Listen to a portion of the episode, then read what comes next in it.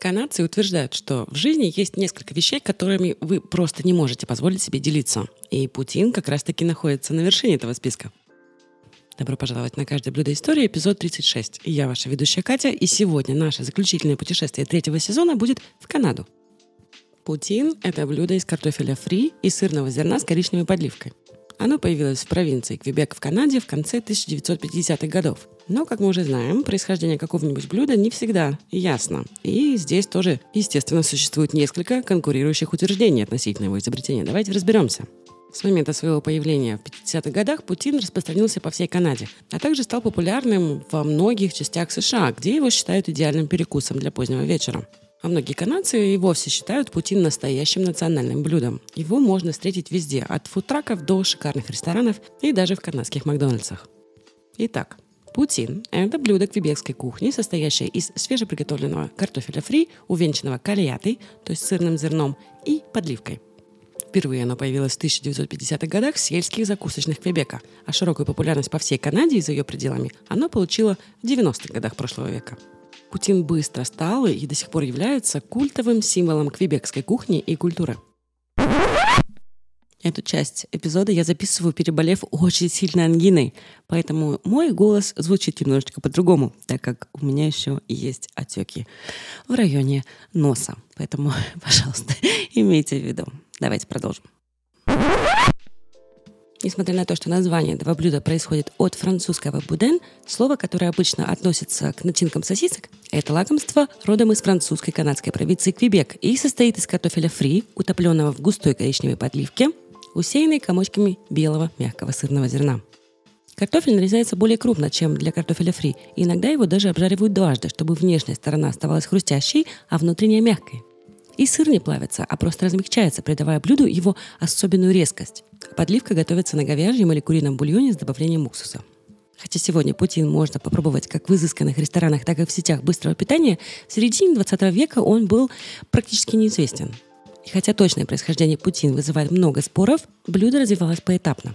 Одним из ключевых моментов появления этого блюда была близость к фермерским хозяйствам, производящим сырные зерна в центр Дюк-Вебек. Именно в этом районе несколько городов и семей претендуют на создание путина – в Уорвике, недалеко от Виктория-Вилля, Фернан Лешанс из кафе «Идеал», позже переименованного в «Le Lutin Curate», рассказал, что впервые добавил сырное зерно в картофель фри по просьбе постоянного клиента Эдди Лейнеса в 1957 году.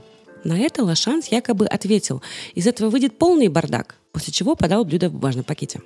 Это сочетание стало популярным, и посетители стали добавлять кетчуп или уксус в картофель.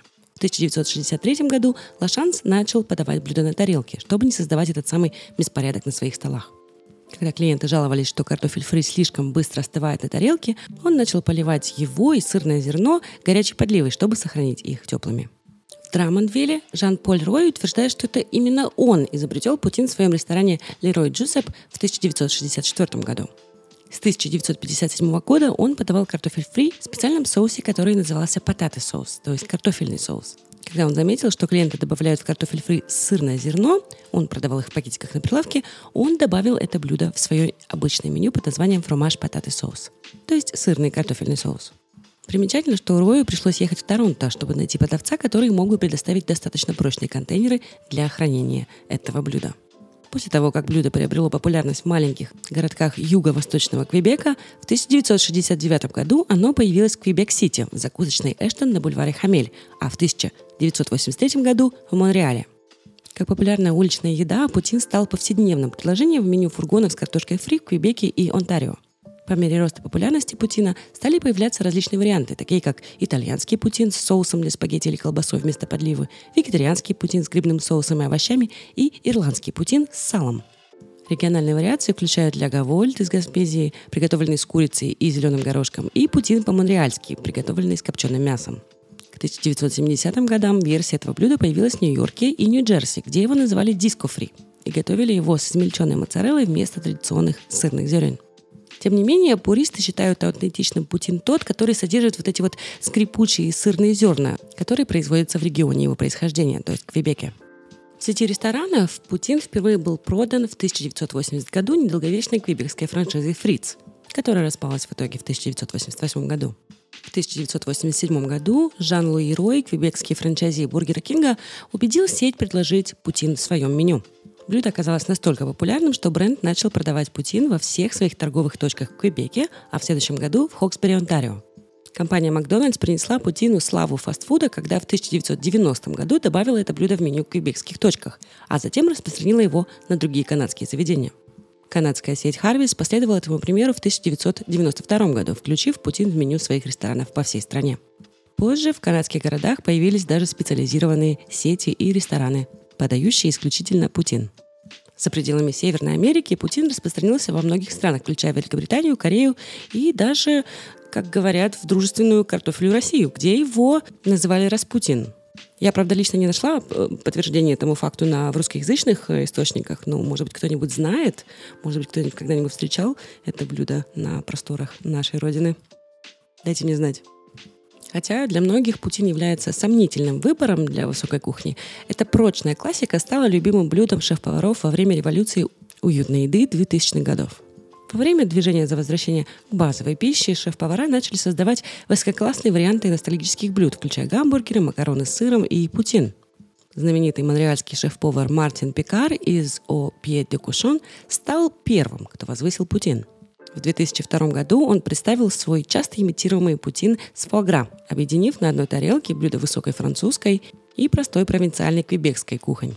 Гурманские путины стали появляться в меню элитных ресторанов в других городах, например, в Торонто, где в ресторане Баймарк шеф-повара Марка Макьюэна подавали путин с омаром, а в одноименном ресторане шеф-повара Джейми Кеннеди – путин с тушеной говядиной. Хотя точное происхождение путин Остается спорным, местом его рождения, несомненно, является Квебек. Это блюдо стало квинтэссенцией провинции. В 1990 году журналист Пол Уэллс написал, что оно стало Квебеком в тарелке, сокращенным символом провинции, который находит свое место в редакционных карикатурах, комических монологах и везде, где кому-то зачем-то нужно посмеяться над Квебеком. А попытки назвать это блюдо канадским были встречены в Квебеке с презрением – 2011 году в интервью журнала «Toronto Life» монреальский шеф-повар Чак Хьюз сетовал, что за последние несколько лет Путин стал известен как канадское блюдо. А это совершенно не канадское блюдо. Это блюдо квебекское. В 2017 году Николя Фабьен Уэлли, житель Монреаля и аспирант кафедры пищевых систем Университета Вермонта, наделал шума своей научной статьей, в которой утверждал, что представление Путина как канадского блюда было эффективно использовано для того, чтобы опорочить культуру Квебека и подорвать его законность самоопределения как нации. В интервью «Нью-Йорк Таймс» Фабиен Уэлли сказал, как и Селин Дион, Путин когда-то высмеивали и недооценивали. Теперь, когда Путин стал международной суперзвездой, канадцы хотят сказать, что это их блюдо. Но это совсем не так. Путин также стал предметом политических придирок и сатиры. В 1994 году лидер реформистской партии Престон Мейн попытался улучшить свой антиквебекский имидж, сфотографировавшись за поеданием Путина в ныне несуществующем ресторане Бенс Дели в Монреале. Но трюк не удался, потому что многие квебекцы быстро отметили, что Бенц больше известен копченым мясом, а не путином, и заявили, что это событие просто показало незнание Мейнгом квебекской культуры. Франкоязычные политики также были замешаны в политике Путина. В 1991 году бывший премьер-министр Квебека Робер Бурас знаменито уклонился от ответа журналиста CBC, который хотел получить комментарий на камеру о том, нравится ли Бураси Путин. Более 10 лет спустя премьер-министр Квебека Жан Шарес сказал об этом блюде я так люблю Путин, что ем его как можно реже. В 2000 году Рик Мерсер в одном из эпизодов программы «В этом часе 22 минуты» спросил тогдашнего губернатора Джорджа Буша-старшего, что он думает о том, что его поддержал на президентских выборах премьер-министр Жан Путин вместо Жана Кретьена. Серьезный ответ губернатора о важности свободной торговли и крепких отношений с канадцами стал поводом для насмешек. Спустя годы Буш подхватил эту шутку во время визита в Канаду вместе с премьер-министром Полом Мартином, пошутив, что ему, к сожалению, так и не удалось встретиться с Жаном Путиным. Вообще, некоторые канадцы неоднозначно относятся к этому блюду и к тому, что он обозначает. Высказывается мнение, что скромное происхождение Путина в сельских закусочных, автолавках и фудтраках, а также использование сырного зерна, которое часто считается типичным для маленьких городков лакомством, делают его показательным для культуры рабочего класса. Критики также часто ссылаются на его характерную беспорядочность и калорийность. В 2003 году Путин стал предметом споров, связанных с дебатами о здоровье населения Канады. Группа матерей из Торонто, прозванная «Путинской полицией», выступила с требованием убрать это блюдо из школьных столовых из-за высокого содержания жиров. Им удалось добиться того, что это блюдо было запрещено в местных школах и заменено более здоровыми вариантами – Также в 2003 году молодежное крыло либеральной партии Квебека выступило за запрет путина в школьных столовых провинции. Их предложение было отклонено премьером Шарестом, который насмешливо сказал журналистам, что всему есть пределы праведности. Ну а для некоторых людей путин – это самая вкусная еда. Это блюдо выглядит как большой беспорядок на тарелке, но на вкус оно восхитительно. Традиционно оно ассоциируется с закусочными, ресторанами быстрого питания, пабами, спортивными стадионами и грузовиками, торгующими едой. Обычно о нем не думают как о компоненте высокой кухни. Тем не менее, предпринимаются определенные усилия, чтобы изменить этот образ. Хотя многие люди за пределами Квебека часто произносят Путин как Путин, правильное произношение, по крайней мере в Квебеке, на самом деле это Путин.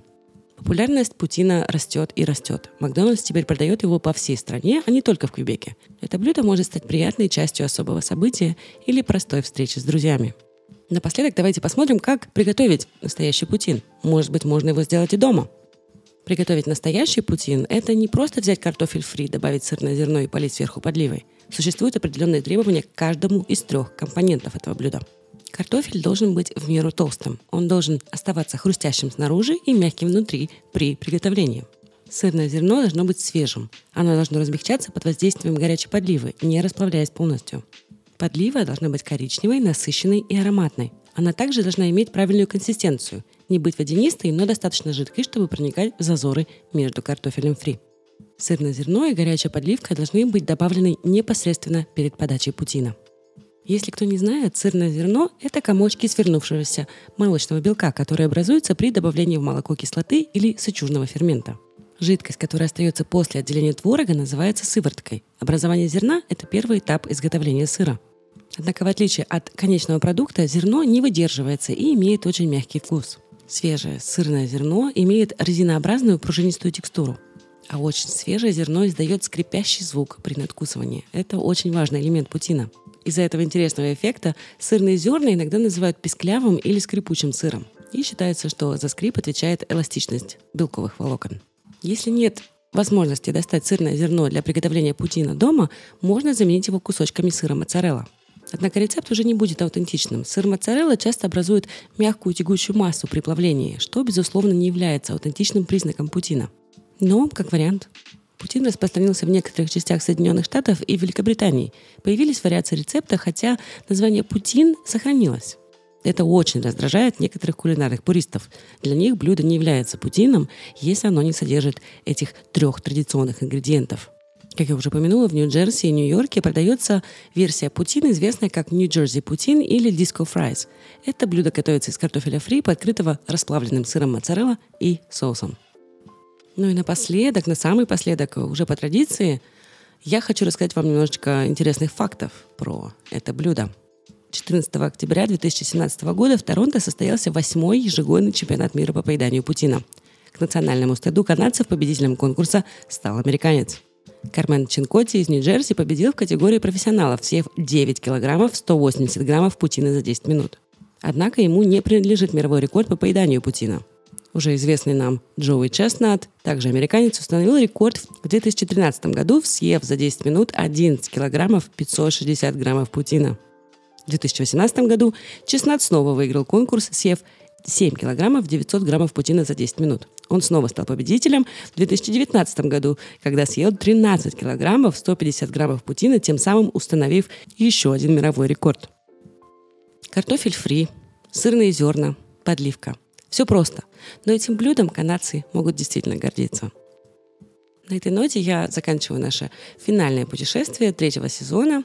В ближайшее время я выложу два рецепта на своем канале на YouTube, а именно рецепт пери-пери курицы с острым рисом и такос де карни асада. Следите за анонсами в Инстаграме.